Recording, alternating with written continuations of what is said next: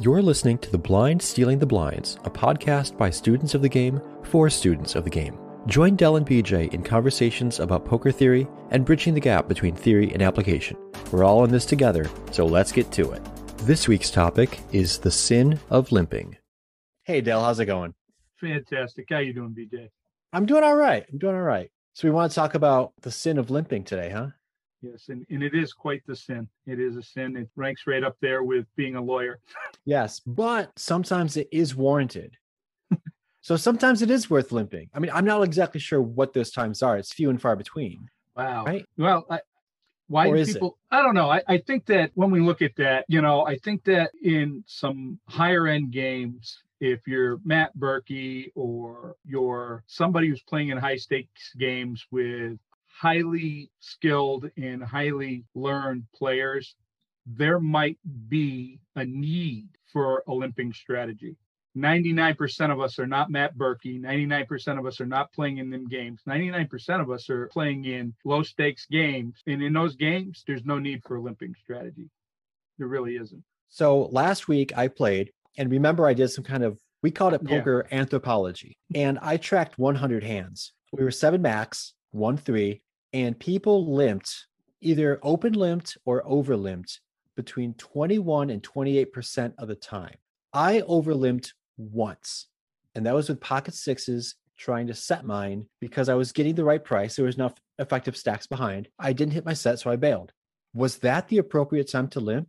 Or should I have even open raised there? Like, No. are we saying it makes no sense to That, that's that's absolutely definitely not the time to limp. It's not because what you did was under realize the value of your pair of sixes. You un, under realized the equity and therefore the value of your sixes. And and good players always want to over realize their equity. they don't want to be under realizing their equity.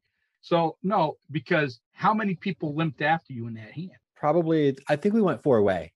Right. that- so you went four hand. away. So what is your plan to win that hand post flop if you don't hit a set? And you don't have one. You already said you didn't hit your set, so you bail. Right. Set it or forget it. Ron Right. Strategy. Yeah.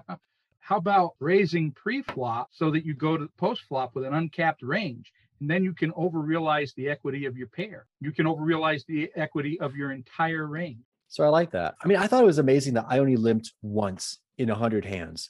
And the average player at this 1 3 table limped between 21 and 28% of the time. And honestly, you know what? So I crunched the numbers afterwards because, you know, you and I had talked shortly after that session, and it was even higher than that. When I was looking at 21 to 28% of the time, it was of opportunities someone had to limp. There were a lot of hands. There were something like 31 out of 100 hands where the first action was an open raise. So after that, no one could limp. So really, there were 69 out of 100 hands where someone had the opportunity to either open limp or over limp. And of those times, it happened. So that's closer to like 30 to 35 or 40%. Yeah. It's insane. uh, and the crazy part is, I, I had no idea people were limping that often. When you think about what their ranges are, okay, they're probably going to open with the top 5% of their ranges. So take those right out. You know, they never have aces, kings, ace, king suited, maybe. Maybe they do. But for the most part, you could take those out of the range. So 35% of hands they're limping that don't include aces, kings, or ace king. That's hmm. crazy wide. It's insane. Yeah, but here's the thing. All right, you're going to come across some players that will limp all their hands. And when they do, it's not even like you say, well, we got to be careful. They're limping aces or kings. No, all, all you do, all they did was guarantee that they're going to under realize their equity. They guarantee that they're not going to maximize value with those hands. So, so you have all these hands that they're limping with that have value as raises, some of them, and some of them just are better off being thrown in the muck. Why would they limp with them? They want a cheap flop. They're playing bingo. They're not playing poker. They don't have a post flop strategy to win with that hand other than I'm going to hit a hand. And if they don't hit a hand, there's no strategy there. They take a hand that could have better value and devalue it by limp. I mean, that this is the biggest reason not to limp. You devalue your hands. You make it harder to win. How easy is it to win? I mean, you're like, first of all, everybody listening, this is our first podcast, and everybody listening, they have no idea how good of a player you are. I do. I've played against you. How easy it is to win when you're only playing against one opponent. It's much easier. So yeah, to me, like you started out, is there ever a good time to limp? Eh, very, very few. you know, there's not very Yeah. many. Yeah, it, it's so. What are the better options? So, Well, there are definitely better options to open raise or three bet. So, little story. Yesterday, I was playing, and the guy to my left literally said, "Okay, now I was playing one three. I was waiting for a two five table to open, so I was at one three. The guy to my left literally said, "I'm limping because I want to see a flop." Like he said that out loud. Does he not? Does he not know that people are paying attention? Most likely, people are not paying attention, but I was. And I was able to take advantage of that. Like as soon as he limped, I knew he just wanted to play. Yeah, he's got like no post flop strategy. So of course I I raised and I just punish him relentlessly until my two five table was called. But that was so much fun. The fact that someone would openly say that out loud at a poker table, people give away so much information. It's it's Right. ridiculous. So I want to tell a little story. I, I went and played poker with my father the last couple of Fridays. And my father is my father is a typical one-two player. Um, he does not he hasn't played cash in anything other than home games. So taking him into a casino, it's a little it's new to him and uh, he's hard of hearing. And there's times that he forgets to put out his big blind and um, his hand shakes when he goes to make a bet because he's nervous because he hasn't done a lot. And I want to talk about the difference between the two times he played. The first time he played, he kept limping. And I kept telling him, stop doing that. And he kept limping. And then he'd buy back in for 50 big blinds and he'd keep limping, hoping to hit that flop so that he could score. And, and he left there down $400. That's not a lot of money for a lot of poker players, but for my father, that's quite a bit. And so we had some talks about it in between, and I explained to him why he doesn't want to limp and all this. And so he goes back this Friday with me, and he's playing, and he ended up leaving up $175. And the only difference, he stopped limping. the only difference between the two times is he stopped limping, and what he started doing was raising or folding. And the funny part is, people were getting annoyed because he was raising. you know, they all want to see that cheap flop, and that's fine. Let them be annoyed. They're annoyed because they want to play bingo. That's not poker. If you want to play bingo with cards, that's fine, but I'm going to punish you for it. I'm going to take your money. I think that, and, and sure, that's a small sample size. There's going to be people who say, oh, that doesn't mean anything. It's a small sample. Well, they're right, except that the second time that he he won that $175, he wouldn't have won $175 if all he was doing was limping. He may have won some money, but it wouldn't have been $175. He'd, he'd have lost a lot of money limping, limping, limping it away who do we make the most money against playing poker? Loose passive players. I guess the- I was I was thinking that was like a loaded question. Like where are Well, you where are you trying? yeah, loose loose passive players, but they, those are limpers. That's the exact definition of a limper, a loose passive player. You know, they're not raising, and if they do raise, what do we know? You know, we know they got a hand because they're limping everything. You know, not everything obviously, but they're limping everything but their strongest hand. And if they start making a move, we know we can we can get out of there and we save money. And if they're not making a move, we know that we can put them to the test over and over and over again. And they just keep hemorrhaging money. So people limp because they want to see cheap flops. Why do you think they still stay in the hand after the flop? For example, last week I was playing and standard table of limpers, the one that I was doing the poker anthropology on, you know, mm-hmm. and couple limps in front of me, and I have king queen suited. So I raised since I had like two or three limpers ahead of me, I made it like 20 or 25 at a 1-3 table. They all get annoyed by the high sizes of the raise, but they feel sticky. They like I limped, I paid to see a flop. I'm already in for $3. I got three limpers. This guy bets 25. So now there's like, you know, 28, 30, like 34 bucks in the pot. I might as well stay in. So one guy calls and the flop is like king, king, six. Turns out he's got king deuce and I got king queen. And he was surprised that I showed up to the hand with king queen. He was genuinely disappointed that his king deuce lost. And I'm thinking, you never should have played king deuce to begin with but he limped. And then once he limped and you had a few more callers and then I raised and there was enough dead money in, I guess he thought he was getting the right price. Yeah. But he'll never he'll never realize his equity. Like you were talking about, you know, you're not gonna over realize your equity with King Deuce. No, it, here's the thing. I, I think that you become psychologically attached to the pot. You wanted to play. That's why you limped, right? You wanted to play, not you specifically, BJ, but as a as a person, you're sitting at the table. You wanted to play, so you invested two dollars in that pot, or in in one three, three dollars in that pot, and then it comes back around you because some guy just raised. Well, you just put money in. How can you fold? Well, you could fold because it's the smart thing to do. You probably should have folded before you even got that far. But what happens is people become psychologically attached. Yeah, I like that. I like the concept of being psychologically attached. I just thought of the corollary to physics of like inertia. It's easy to not enter a pot if you have junk and you just fold. Okay, I'm not in the pot to begin with. It gets around to me. It's easy for me to stay out of the pot if I have junk. If I put money in the pot, now it gets back to me and someone raises, you want to stay in. And I've thought about, I had a hard time with this last year. I think even earlier this year, kind of with like all the COVID stuff. I was playing online. And one of my biggest leaks was calling too many three bets because I had already open raised. I was already in the pot. So my inertia was to stay in the pot. I think it's the same thing with with the limpers. Like you mentioned, you know, it's it's you're socially attached to it. You're psychologically attached, I should say. Once you put money in, even though there's that sunk cost fallacy where you know throwing good money after bad is just a dumb decision, it's a hard fallacy to not fall into.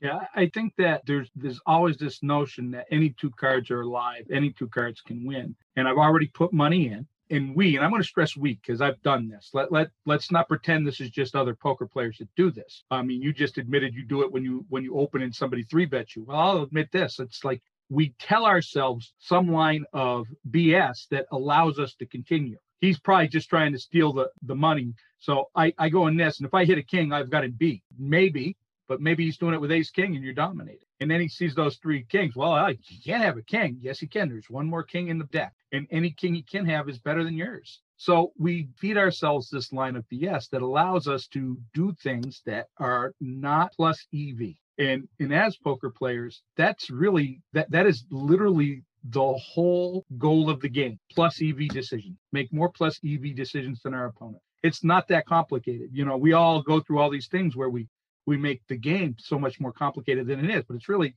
is this a plus EV decision? No, don't do it. you know, and it really is that's it's one of those things. It, this is not a new concept. Like this is our first podcast, and, and why this topic? It's not like it's a new concept. It's not like everybody doesn't already know this, but yet everybody's still doing it 30 plus percent of the time. It was crazy when I saw that. I had conceptually, I knew that people limped more often than I thought, but I'm thinking, you know, 10 to 15%. And then I crunched the numbers and it's like 21 to 28%. But then I realized, hold on there, 31% of the time, no one could even limp because someone open raised first action. So now we're looking at, okay, 21 hands out of 69, this person's limping. And almost all those times, that person folds, either like post flop because they miss, or it gets around to me and I open raise large and they fold. So 21 times out of 100, they throw $3 away. Just flush it down the toilet. That's insane. That's insane. I mean, at a one three game, that's twenty big blinds. That's sixty nine dollars. Twenty big blinds. It's sixty nine dollars. sixty nine. Oh, that's not a lot. Hey, I can buy a lot of Starbucks with sixty nine dollars. yeah. If you're playing one three and the average benchmark for excellent play is ten big blinds an hour, Mm-hmm. That's 30 bucks an hour. Yep. $69 that you threw away in the blinds is 10 big blinds per hour over more than two hours. That's an insane increase to anybody's win rate. You could dramatically increase your basic win rate, like your father did, by doing nothing other than stop limping. It's not that hard. Maybe that's why this was our first podcast, because we're thinking, what's the easiest topic we could cover and not really screw it up? don't limp, people. Just don't limp yeah, it's, it's it's pretty obvious, pretty easy, right? You know, don't limp. But yeah. guess what? The funniest part of this is everybody who ever starts to do this, you know, is like, well, don't you think that if the player pool gets better, that you'll have a harder time making money? No, because people are going to listen to this, and then they're going to go to the next game and they're going to limp. And I hope that's not true. I hope everybody that listens to this takes a lesson. Don't limp. Don't limp. Hey, but I got a I got a small pair. I, I don't want to raise it. Yes, you do. You either want to raise it or fold it. you know. I think that we've pretty much uh, done the limping part. you know what? So there are several other cardinal sins to poker that I'm sure we can cover in future episodes, and we have a long list of things yes. that we can cover. So yeah, this is a pretty easy topic. Is there anything else you want to share about limping, or can we call it an episode? I think we can almost call it an episode. I think that if you've gotten this far, uh, you might as well know who we are. Um, I'm Dell Hamilton. Dell Hamilton. I'm Good Boy Otis online. I've been playing poker for a few years. I really don't know how long, but I've actually been taking the game serious for about three years. And uh, I'm probably better at studying in theory than I am of actual application. So I'll talk like I know more than I actually apply at the table. And uh, that's who I am. And who are you? All right. I'm BJ Marshall. Online, my handle is Dr. Origami because I have an advanced degree in folding. The screen name reminds me that I should fold more often than I do. So it's a good check. I've been playing poker for about seven or eight years. I've been playing seriously for maybe four. And I found School of Cards maybe three or two and a half years ago and started studying with them. And it's really up leveled my game dramatically. I'm still a student of the game. Uh, that's that's why we say it's a podcast, you know, for students by students. We are by no means experts. Although, even though I'm not an expert, I've made enough money to pay for some fun stuff. So it's enjoyable. I love the hobby. It's a mental, emotional, psychological challenge. I love the social aspect of it. I love the fact that now Maryland Live, they've knocked down the plexiglass partitions from COVID. So now you can actually banter with people. It's, it's a Mm-hmm. beautiful thing. Yeah, Keene, New Hampshire, near me has they as of June first, no mask required. We're getting back to normal poker. But we never had partitions there, so Oh, really? Okay. well, Wow. we you know we're all gonna die. Anyway, Well, you know, we are. I mean, ultimately, no one gets through this life alive. That's a nice dark topic to end on. So, sin of limping, you're all going to die. Like this poker thing is just one existential crisis after another. all right. So thank you everybody for uh, listening. Yeah, All this right. has been fun. And join Thanks us. a lot, BJ. Thank you. Thank you. Until next week, this is The Blind Stealing the Blinds. Like what you heard? Head over to anchor.fm slash the blind stealing the blind to continue the conversation and join us on the socials. While you're there, you can also support the show. One blind per month is all we ask.